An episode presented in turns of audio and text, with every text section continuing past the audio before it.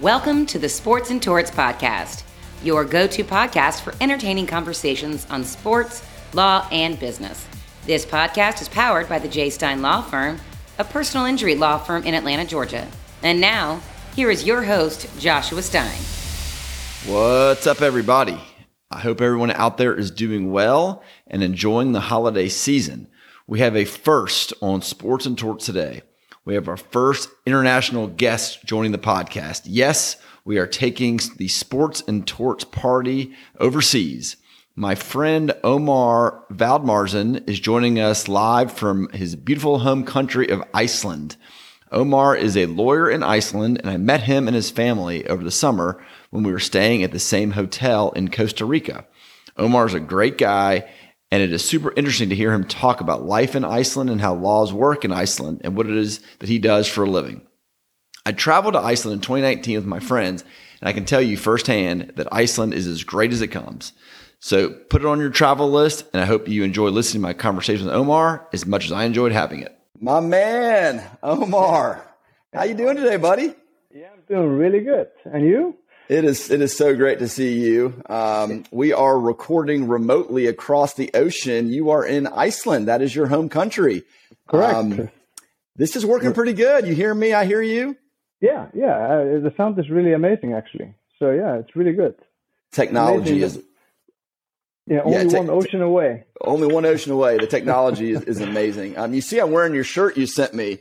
Uh, yes. You'll be hearing from from my lawyer um, with your name. I appreciate that that stuff that you sent me. So you're a lawyer in Iceland. I introduced you briefly, um, but uh, you also have now the distinguished title as the first international guest on this Sports and Torts podcast. Well, I'm really honored. I really appreciate that, Joshua. How's the podcast game in Iceland? Do people listen to them? Do are there podcasters there? Yeah, yeah. There's actually, there's actually quite a few podcasts. There's, there's obviously the you know your uh, average variety of uh, news uh, podcasts and you know daily daily occurrences, and then uh, there's you know the crime podcasts and you know and uh, all all kinds of uh, niche pro- podcasts. But obviously, sport podcasts are quite quite popular as well. Awesome. Well, I'm looking for the Iceland spike in downloads on Sports and Torts this week. um, I actually have been listened to in 33 different countries. So oh, um, the international oh, wow. brand is growing, Omar. What can I tell you? Definitely, you'll be adding a country uh, in the, uh, onto that list very soon. I can tell you that. well, look, I mentioned the opening that you and me, your family, my family, we met over the summer in Costa Rica. Uh, yeah. We were both vacationing there with our children, about the same age. We had the mm-hmm. pleasure of being at the same hotel at the same mm-hmm. time and just really hit it off. So family's yeah. doing good. Your girls are doing good. Yeah, awesome. Actually, yeah, yeah. Uh, uh, uh like I mentioned earlier, it's uh, my 15th wedding anniversary today, but my wife she's spending it at home sick, so so uh, I'm just uh, still churning the the midnight oil in, in Iceland. We're five hours ahead of you guys, so it's coming to the end of the day soon.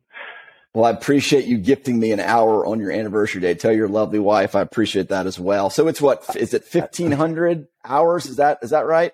Yeah, that's correct. Yeah, yeah, three three p.m. So the the care package y'all sent us was great. Uh, we appreciate all the Icelandic uh, candy and food.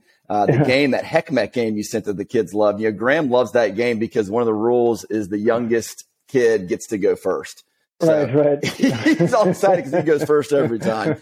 Um, and then this vodka you sent over, Brett, Brett, Brennivin, am I saying that right? Yeah, yeah, yeah, yeah. It's it, it's like it's it's not really a vodka, but it's like it's hard liquor, and uh, made from from uh, potatoes, and it's supposed to be pretty good.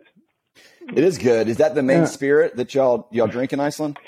No, it's probably one of the oldest hard hard liquors that we have here, but uh, most people probably go now for uh, you know a little bit more uh, distinguished brands like some sorts of gin and uh, vodka or or rum or something like that.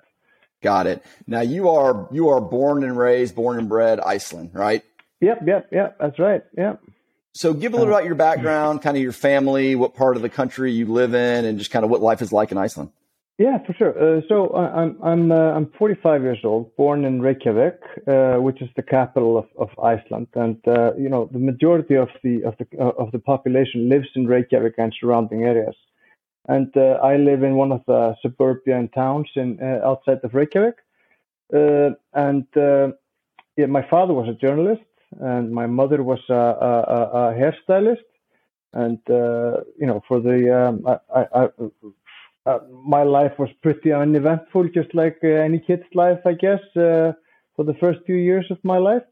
Uh, I started out not doing law. I started out doing journalism. I worked for uh, a various, uh, a few uh, Icelandic publications uh, during my uh, during my college years, and then I, after I graduated college, I started off doing PR, and then I shifted into uh, uh, in, uh, then I shifted into working for Bloomberg News in in well that's owned by Michael Bloomberg in New York. And uh, yeah, and after that, I shifted into law while, while working for Bloomberg as well. You you moved in the to the states for a while with Bloomberg, right? When you're doing your uh, journalism work, and, and, did you do some some schooling over here too? Yeah, well, I did. I did my degree. I did my uh, BS degree in uh, Suffolk University and Emerson College in in uh, Boston. So I, I was there from '99 uh, until 2002, and then I went back home, did a little work, did, did a, a master's degree in international relations in, in London. And then I came back and, and did this uh, PR stuff that I had, had for a few years. In 2008, in 2008, all the Icelandic banks imploded. Uh, it was a total economic meltdown, like in most of, most parts of parts of the world. And I was running a small PR company, which obviously went belly up overnight as all the Icelandic banks collapsed. So I, I, I figured you know, what am I supposed to do with my life now? Nobody's going to buy PR work uh, when when the economy is taking a hit. So uh, I thought I can either be an accountant or or, or, or a lawyer because uh, these are two professions that kind of have enough going for them, to, whether it's good times or hard. So, what's it like going to law school in um, in Iceland? Because here we go four years undergraduate to be able mm-hmm. to uh, apply to a then three year law school. Um, once you once you graduate in law school, you take a bar exam that then gives you a license to practice. How does that work in Iceland? Well, uh, it's it's it's a little bit different. It's uh, so you do a three year BA degree in, in law, and then you do a two a two year ML degree as a, a master's degree, and then you, you, you can qualify for the bar exam, and you have to pass the bar exam as well to be able to uh, to practice law. Well, uh, not practice law, so so you can argue cases before court. You can practice law without uh, having been admitted to the bar, but you can't argue cases. So as long as the person will will hire you to represent them, you can do that as long as it doesn't involve some sort of court appearance. Is that right? Yeah, that's correct. That's correct. So you take the test, and then you, if you pass, are there firms that you look to get hired by? Is it is, is there enough like big firms there to to hire people, or how does that first job end up working? Well, uh, it, it's it, it, can be quite hard to break into the market. Uh, obviously, a lot of people they do uh, some work uh, alongside school, so they get uh, introduced to to the law uh, the, the, law firms, and there's obviously a lot of government institutions that might be able to hire you or municipalities. Uh, and then after that, uh, uh, you, you, you are after you, after you pass the bar, you can actually uh, start practicing immediately if you want to. But it, it, can be quite difficult to start right right off the bat after you finish law school and and pass the bar with hardly any real experience in, in how it actually works in practice. What what kind of cases or areas of law are kind of available and, and hot. I mean, he, you know, in America, you've got your civil cases, you've got mm-hmm. criminal cases where someone commits a crime. I know that Iceland's crime is very low. We can talk about that mm-hmm. in a little bit, but I imagine there's not much criminal kind of law going on. You can work for the government. There's business law you can do. Mm-hmm. What are mm-hmm. some of the areas that, that are practice of law in Iceland? Well, if, if you're a lawyer in Iceland, you kind of have to be a jack of all trades because uh, it's such a small market. It's a population of 360, 80,000 so, uh, so there's there's not a lot of people to go around, but uh, there's a, there's plenty of lawyers. We probably over a thousand qualified lawyers uh, uh that have have been admitted to the bar. Uh, so, uh, like for for example, my focus is is is largely on tort and criminal cases. But although that there's there's not a, lot of the crime rate is relatively low, you have these small cases as well, which can also pay the bills. So uh, uh, we have a, saying here uh, at, at, my law firm that uh, you have to appreciate that crumbs are also bread. say that again.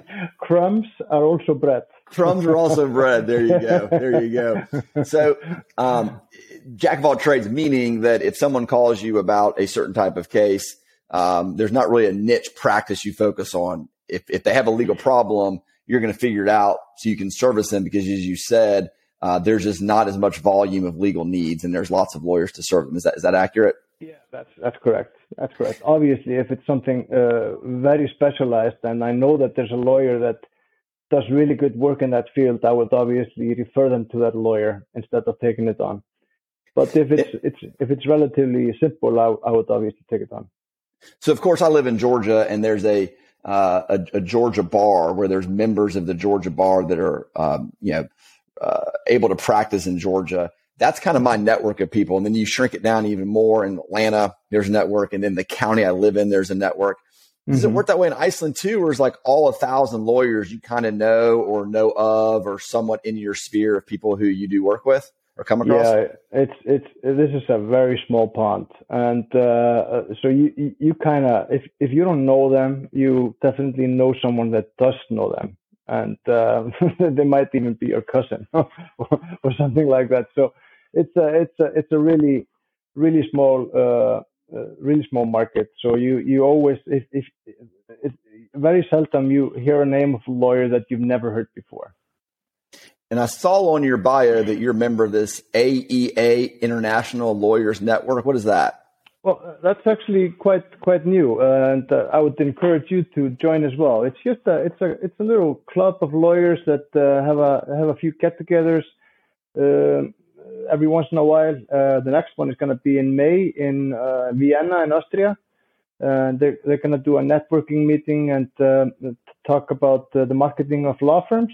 So I, I, I saw, I came across it on the net and I applied and I thought it, it might be, if nothing else, I'll, I'll get a, I'll get a company paid trip to Vienna.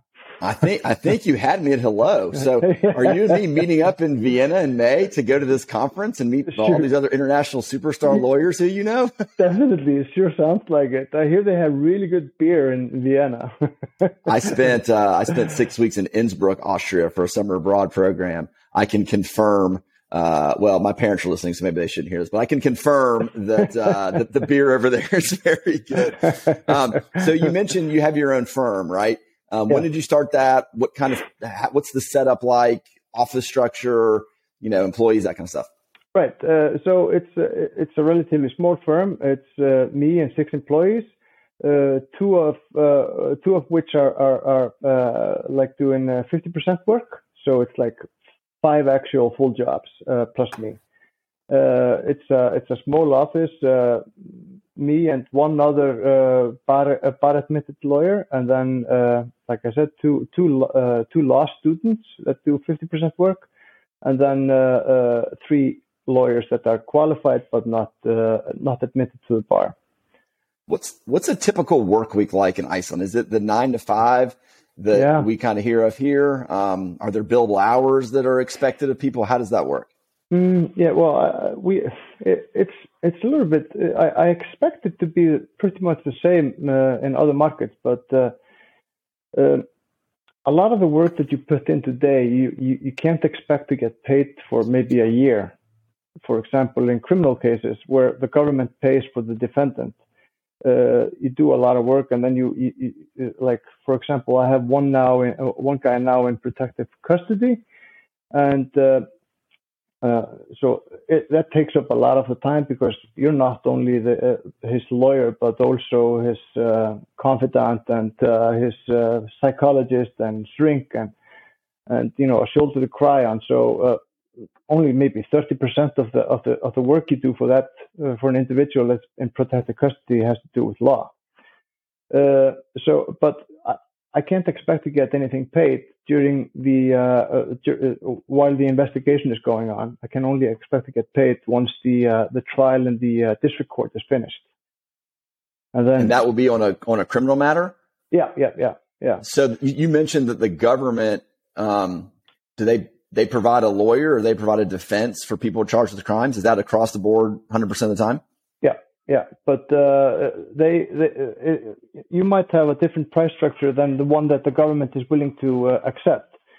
So you might charge, like my law firm, we charge about uh, $400 an hour with tax. The government allows you to bill them at maybe 250 per hour but it's it's kind of silly because uh, what what winds up happening is, is lawyers usually exaggerate the, uh, the the hours that they spend on case and in the hope that they can get full compensation, and the government expect them to exaggerate, so they always cut the cut the bills in half. it's it's it's interesting to say that because I used to do in, I used to work for insurance companies. It was a similar system where you had your billable rate Mm-hmm. You would agree to a rate with the insurance company that's less than that because you were guaranteed business and guaranteed a volume of work and so on and so mm-hmm. forth. And then there was a problem. I mean, my firm, I will say we, we didn't do this, but there are people that would inflate their bills knowing it would just get, get cut down. Uh, mm-hmm. insurance companies knew to cut them down. And then I guess the thought process would be it would get you back to what you wanted to get to. But, um, yeah. I guess that's the same as with the government. So if someone gets yeah, accused definitely. of a crime, they can, they can choose if they want to hire someone like you privately I guess, or going through the um, the government, and is the government just assign them a lawyer, or how does that work? No, uh, uh, basically, if you're accused of a crime, you are entitled to legal representation of your choosing, and uh, so you can choose any lawyer. And uh, then, if if that lawyer accepts it, and you don't do like uh, uh, an additional agreement where you say, well, wherever I can't charge the government, I'm going to bill you. Uh, if, if, if there's no such agreement, uh, like a private agreement between you and the client, you're just going to get the rate paid by the government. And uh, if you're a, a, criminal defendant, you can choose any lawyer you want as long as the uh, lawyer accept, accepts those terms. However, uh, there there is a is a, a, a, statute in the law that says that if you are appointed as a lawyer of a criminal defendant, you have to accept the appointment. But in reality, that doesn't really happen. If you don't like, for example, I do not take on cases that, uh, of, of accused child molesters uh, or people that are accused of, of harming animals. It's just not something I want to do. And I would never, if a, if a judge would say that to me that I was supposed to take on a case, and I would uh, I would explain that to him, he would never hold me to it. Understood. Are the judges pretty reasonable over there? And you can say yes if you think they're listening, so that you can uh, actually stand on their good side. Yeah, well, uh, some of them are very, very reasonable. Most of them are, uh, well, all of them almost are, are very intelligent. But obviously, there's a lot of judges, and and uh, none of them are perfect. So we have we have like a um, we have local courts in counties, and then we have state courts in states, and then we have mm-hmm. like federal courts that do um, uh, uh, nationwide stuff, mm-hmm. um, and we have of course the Supreme Court, Court of Appeals. Do y'all have mm-hmm. that kind of a tier structure where there's multiple levels of a court system? Yeah, it's a, it's a three tier system. So uh, uh, uh, it starts at the district court level, and uh, there's there's a district court in each part of the country, and then uh, any case that uh, y- you want to get a second opinion on, you you throw it up to the appeals court, and if you're not happy with the outcome of the appeals court, you can apply to the Supreme Court for a hearing. But uh, the Supreme Court only takes uh, on cases that are of, uh, of, of, of great public concern or, or, have to do with constitutional matters. Yeah, that's and, similar to how we have our set up. Is there a jury yeah. system at that at that first district level? No, afraid not. I, I, I, that, that that would actually be really interesting. But uh, one of the arguments against it has always been that we're such a small country, such a small population, that it would be difficult for us to uh, have a, a, jury system without everybody knowing the uh, the defendant or one side of the case. When but, when uh, the lawyers stand up and say, "Does anybody on this panel know so and so?" Every hand would go up, or enough would go up where it'd be impossible to strike a jury. I get it. So when you when you're presenting your case, it's always mm-hmm. presenting to a judge, and does that judge serve as both like the arbiter of the law in terms of deciding what what's the law going to be, and then finding the ultimate uh, finder of fact as well? Uh, well, uh, the, the, the, it's different uh, in, uh, if it's a criminal or a civil case. In, in civil case, the, the, judge only decides on the facts that are presented to him. So uh, he he hears both arguments and whatever you know he, he doesn't he doesn't rule on, on matters of of law if it's outside of the boundaries of, of, of what the uh, the the two defendants or the, the, the, two sides have, have put before the judge. Uh, in the criminal case, in the criminal side, they, they are bound by the by the uh, the rule of truth. So they, they they are trying to seek out the truth, but they can't uh, they they can't though uh, they can only uh, find someone guilty of something that they have been accused of exactly in the in the in the uh, indictment. They can't go out can't go outside the bounds of the indictment. Is the rule of truth you mentioned is that um, like a statutory phrase, or is that something that y'all are, are kind of saying it has, to be a you know, they got they got to follow what what the, the, facts are and for the truth, or is that something that's very specific? Uh, no, the rule of truth is basically that the, the, the sole uh, the sole role of the judge in a criminal case is to find out what actually happened. Not uh, uh, that's not the not the case in civil cases. That's just uh, they just look at the facts that are presented to them by both sides. And, and this is then, this is something that comes out of the. Uh, this is also p- part of the uh, European Court of the European Convention of Human Rights, which is mandated into law, is, is prescribed into law in Iceland. Got it. And then does the judge, if the person is found guilty of the crime that he was he or she was accused of, is there like a, a jail sentence that could follow, or a fine, or what are some of the penalties that are um, available? Yeah.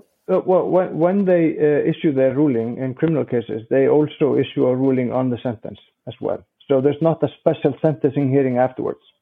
So it's just uh, uh you know one session where they issue the ruling and tell tell you how much jail time you have to do. Okay. And uh, Iceland's uh, penal system is not exactly very tough. Uh, uh if, if, for uh, like uh, first degree homicide, you probably would never get more than 18 to 20 years. For homicide? Yeah, never more than that. How many of those happen in a year, though, in Iceland? Mm, mm two, three, maybe. Two or three. Yeah. Yeah. I mean, we, we, I don't, I don't want to go too down this, you know, uh, this issue. Me and you talked about it a lot in Costa Rica, just the difference in kind of mm-hmm. crime in the mm-hmm. States versus crime in, in, Iceland and like, what do we do about it? But that's amazing mm-hmm. that that entire country, y'all have two or three of those a year. And then the punishment you'd think isn't like here in, in, in the States, it would be life in prison or even worse. Mm-hmm. Um, y'all's deterrence is less, yet the crime is also less. So We'll yeah. say that for another day, but I just want to point that out. Um, yeah. Now, the civil cases that you handle, like if there's mm-hmm. a car wreck or someone gets injured, mm-hmm. how, how, does that work? If if, well, if, two, if a car runs a red light, runs into somebody, someone gets hurt. Walk me through that. Well, uh, okay. So uh, uh, there's a, there's a mandated insurance on old cars in Iceland, and so if if and if if you are for some reason not insured, there's a there's a there's a, another kind of system that kind of catches you. So if you get injured in a car accident by a car that's not in, uh, insured, you, you're still going to get compensated. So anyone that's involved in a car crash, uh, whether they're at fault or not, they're going to get compensated for uh, for bodily harm, uh, and uh, uh, that's that, that's regardless of who's at fault or whether there's any fault at all.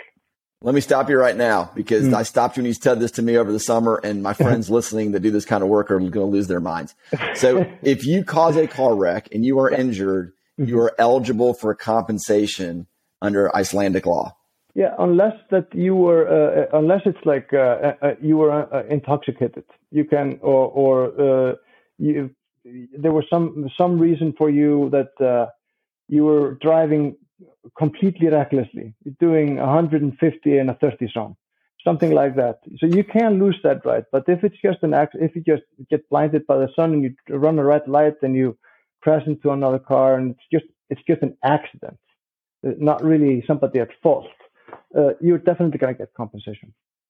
Are there hearings to determine if someone did this intentionally or if they were like that level of recklessness where it wasn't just an accident, or is that just kind of like everybody understands what the standards are and people live by them. No, well, these cases often find their way uh, way to the courts. Uh, so uh, the, uh, the way it works is that you have a car accident and you fi- uh, file a file an application for damages with the insurance company, and uh, then you have to wait for about a year when we there's there's a term in Icelandic law called the stability point, so, uh, which is about a year after you have an accident, then then it can be determined that you're unlikely to get much better or much worse.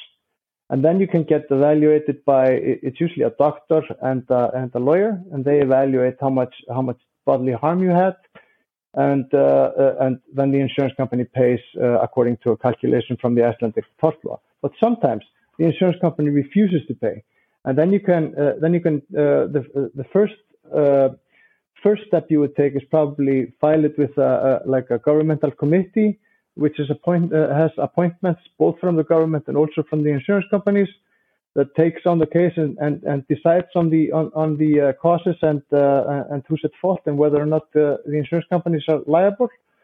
And uh, if you if the insurance company for some reason doesn't want to uh, if either party for some reason doesn't want to accept the the outcome, they can take it to the court system, and then it's just district court and appeals court.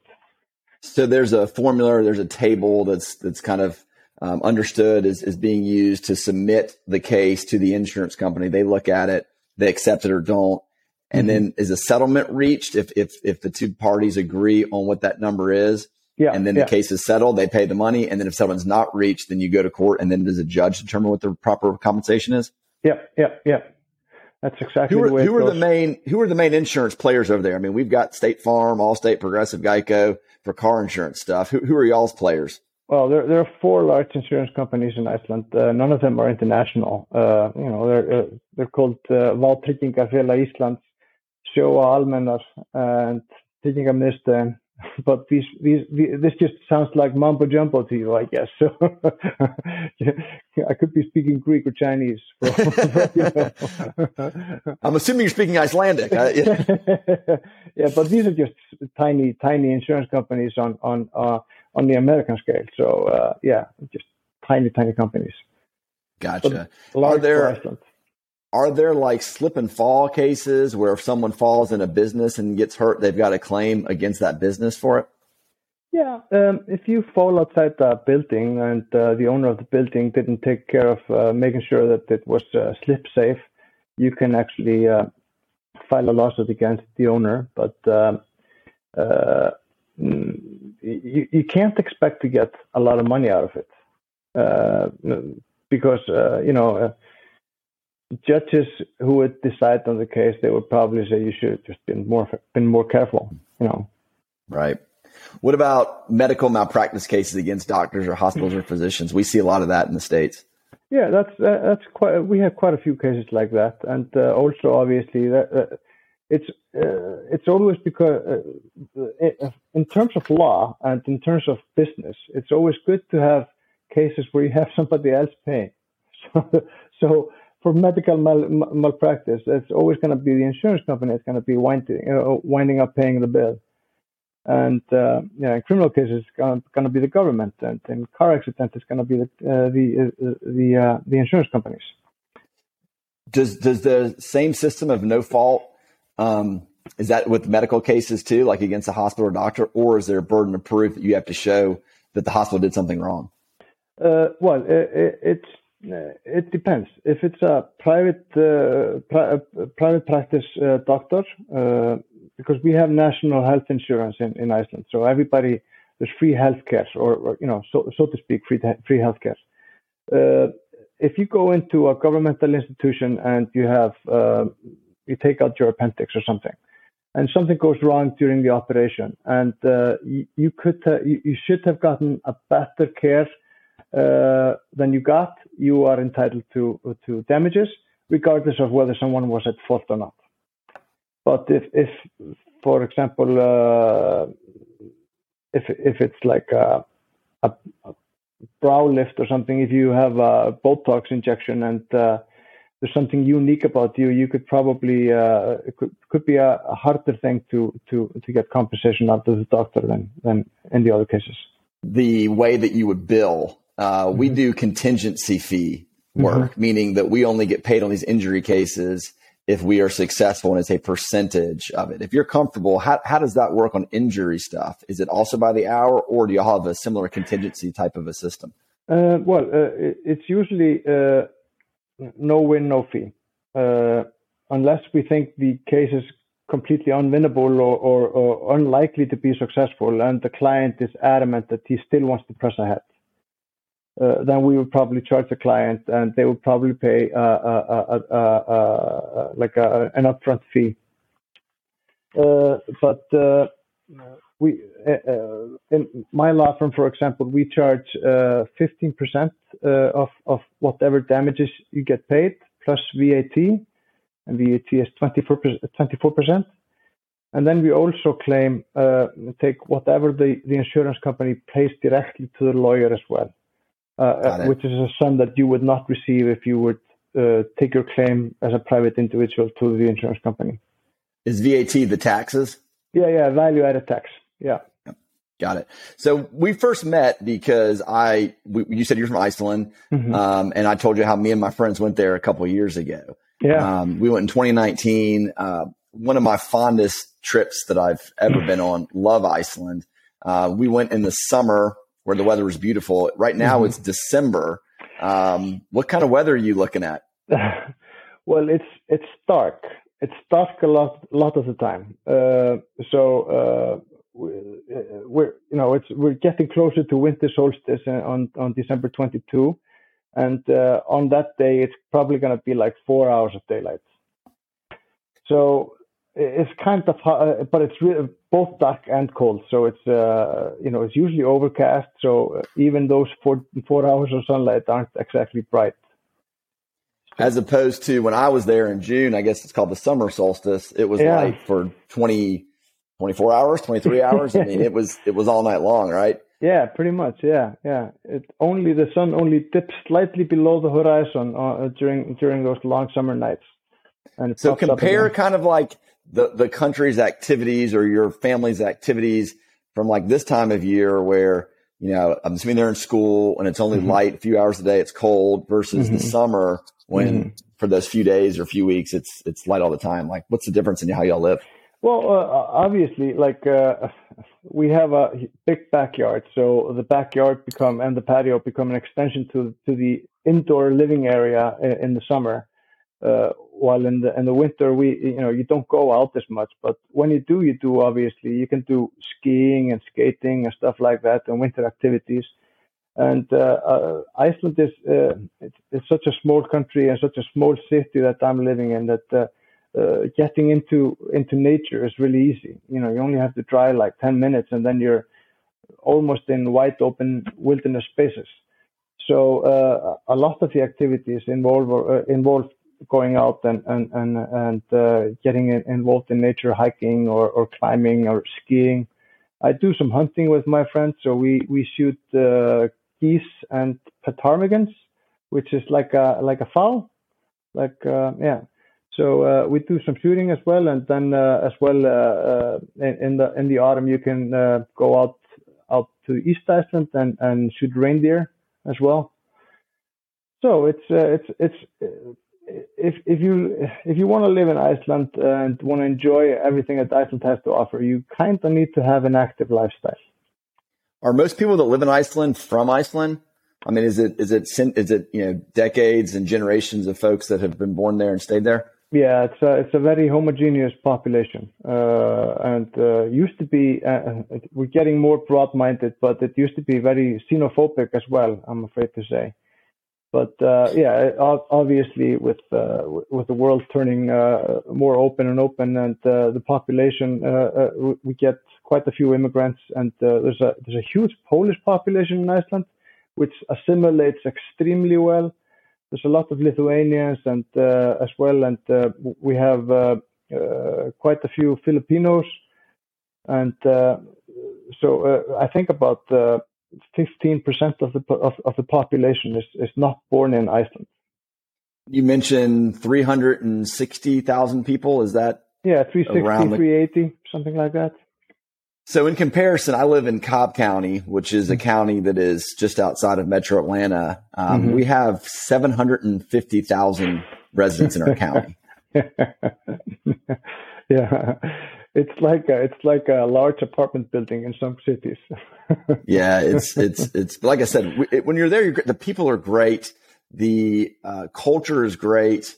Everybody seems to get along. I mean, people, like you said, know each other. I mean, is it, is it, is that true? I mean, I mean, is, is, is a tourist, you know, we see some of the high points, but like, is it a good family feeling? Everybody knows each other. People get along. People are generally happy. Yeah, it's it, it, it obviously has pros and cons. Uh, so uh, it's it's nice in, in the way that Iceland is a very safe environment to bring up families, and, uh, and there's not a lot of uh, dangers out there uh, aside from maybe uh, you know the you know you can get caught out in, in, in, bad weather if if you're hiking in the mountains somewhere, but in in terms of crime and and, uh, and raising kids, it's it's it's relatively safe uh, safe area. But however, uh, you do get sometimes uh, what I can probably best describe as calling it uh, an island syndrome, where you feel uh, suffocated by by the the closeness and knowing everybody and, and getting away from from you know you, you you can't pick your, no, uh, pick your nose in the grocery store without somebody finding out. Everybody knows what's up. Well, you guys, you guys try to y'all y'all travel. I mean, internet. Well, obviously internationally if you're leaving Iceland, but I mean, y'all y'all travel to the states a good bit, Europe a good bit. Yeah. Um, so, is that something that's important every year, or more than once a year? Take your family on a good trip like that. Yeah, we, we my family we travel quite a bit. Uh, and you know, uh, plus uh, uh, uh uh, we we've gone to uh, did Costa Rica. We've done uh, Spain a few times this year, and, and, and the UK and a few more places. We're going to Copenhagen next week for going to the amusement park. They have this amusement park called Tivoli, which is is like a Christmas a Christmas amusement park, which we've gone to every every year. And uh, so yeah, getting away from Iceland is actually a vital part of living in Iceland. so I, I, often tell pretty... people, I often tell people that say, "Oh, you live in Iceland? Well, how nice!" And I say, "Yeah, it's a really nice place to visit." I co-sign on that. Uh, love visiting. Um, and it's a pretty quick jump for you to get to like Europe or, you know, I mean, that's not a long flight, right? No, definitely not. Uh, New York is only four and a half hours away and uh, Boston similar and uh, and then uh, London is, is three hours and Copenhagen about three hours. So it's it's it's not a long, long flight, uh, not at all. Do your kids like to go to these other countries to find McDonald's? Because I, yeah. I, if I remember correctly, there's no McDonald's in Iceland, right? yeah, not anymore. It went bust with the banks in 2008. so so uh, yeah, it, it, one of the things that they really do enjoy is actually going to McDonald's whenever we're out. That's amazing. I remember when I was in Iceland, puffin was you know kind of the unique food that we had to try. Yeah. Um, didn't love it. Be honest with you. What's what's kind of the culinary flavor of Iceland? Well, obviously a lot of fish, and uh, you know, and you have uh, like like puffin, you have gamey gamey meats uh, like uh, other seabirds and uh, reindeer. And then Icelanders used to eat a lot of whale meat. we obviously don't do anymore, but you can still find whale meat at some restaurants here. and so it's it's I, I, I, I don't know exactly how to describe it, but obviously a lot of sea, uh, seafood, and we have really good seafood uh, in Iceland, uh, haddock and cod. So we had some sushi while we were there, which I thought was really good. Mm-hmm. Um, there was there were some meats. Um, it was expensive. I remember the food was expensive. I guess because there's yeah. import prices on a lot of that stuff. Yeah. Um, but but it was it was very good. Um, and, and y'all don't have an army either, right? No, no, no army. No, uh, we have a police force, obviously, and uh, we have a SWAT team for you know uh, the rare occurrences where where they're needed. But uh, police officers don't carry guns, for example. Uh, they do have guns in their cars, but they, uh, they, they don't have them in their belt, waist belt. So yeah. Uh, what what are the big sports that y'all follow? I mean, I know that that soccer uh, in the 2018 World Cup, you guys mm-hmm. had a mm-hmm. squad that made it, and I remember the Vikings. They would they would do the Viking chants. Um, I don't want to make a sore subject, but I guess y'all didn't make the 2022 World Cup. But um, soccer big over there. I know golf is big. What are the sports that y'all follow? Yeah, I, I guess soccer is the, is the, is the biggest one, and uh, and, and then obviously Icelanders do, uh, uh, do do do a lot of golf, but that's more not not at a competing level, but we have a really good team in handball, which I know is not big in the U.S. Uh, we do uh, we do relatively good within Europe in basketball, uh, but uh, you know we don't have obviously we don't have uh, American football and uh, there's no baseball in Iceland.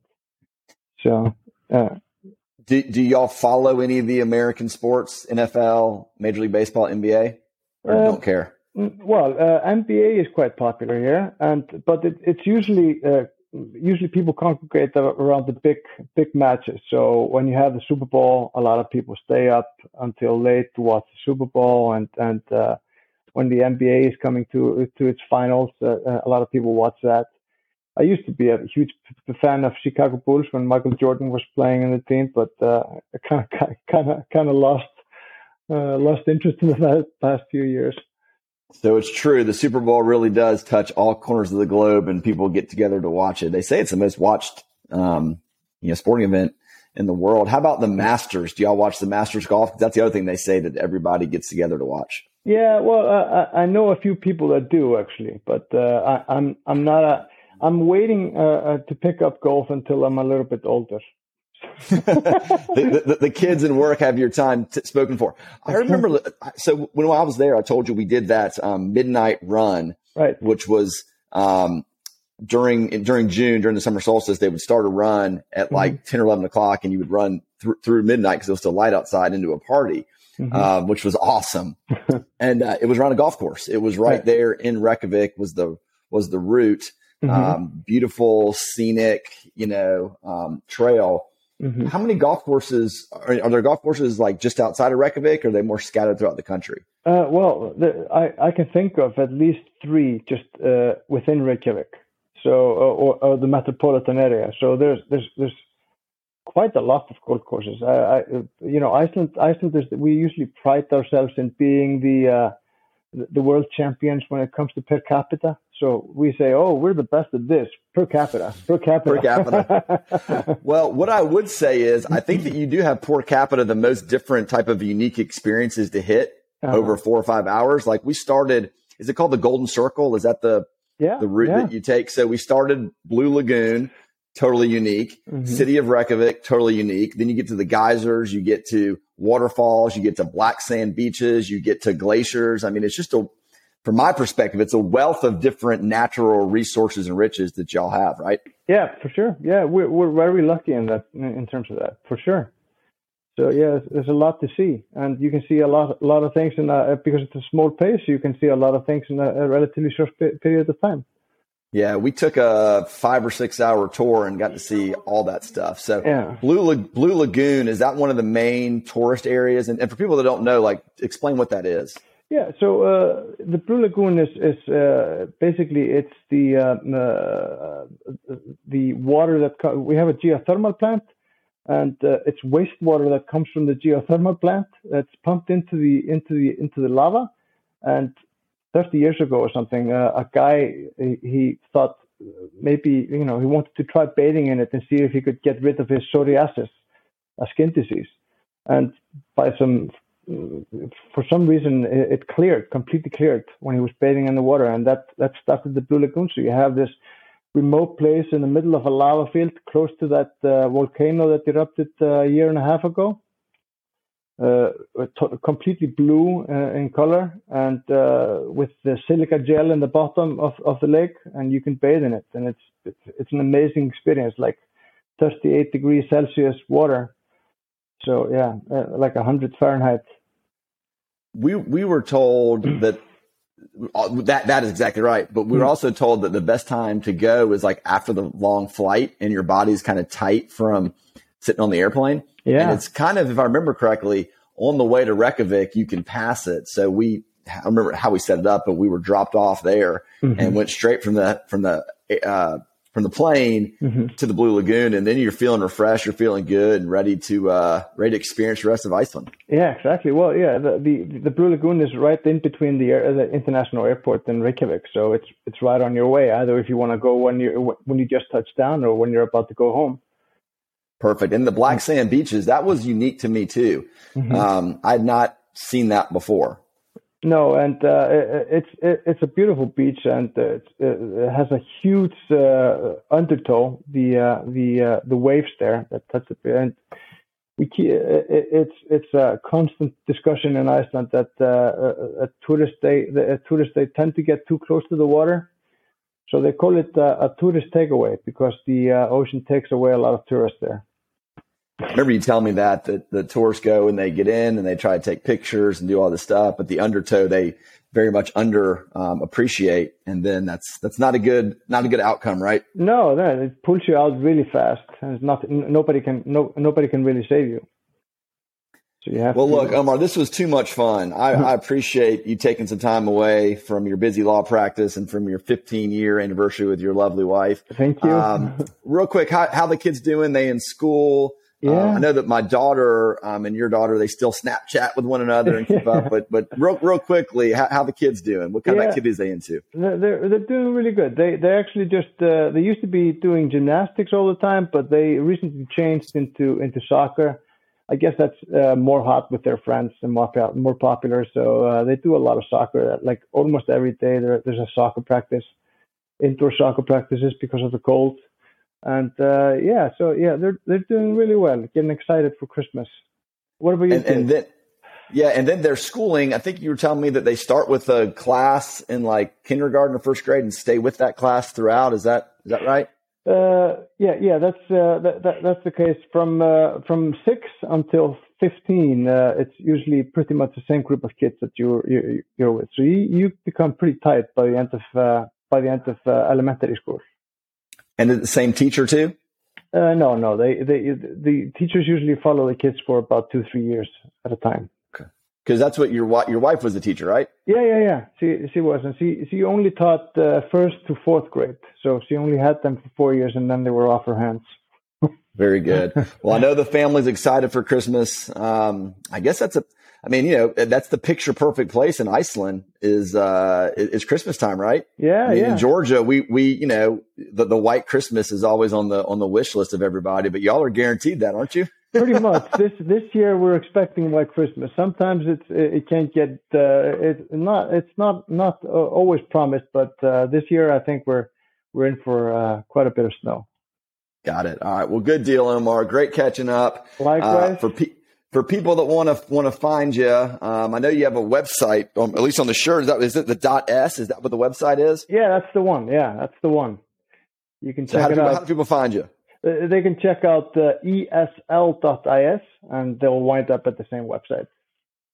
So is, is is y'all's version of dot com? Yeah, exactly. Yeah, it's country code is for Iceland.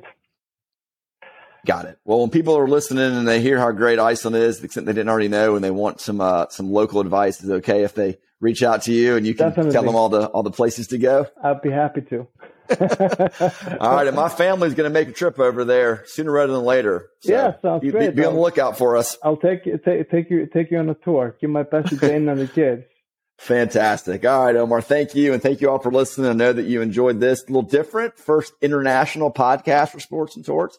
Hope it's the first of many. And hey, look, we got a trip to Vienna out of this, hopefully. So, exactly. Anyway, thank you all for listening. Uh, if you liked it, please hit that like button, comment, subscribe, do all those things that's hey to do. And as always, until next time, keep chopping.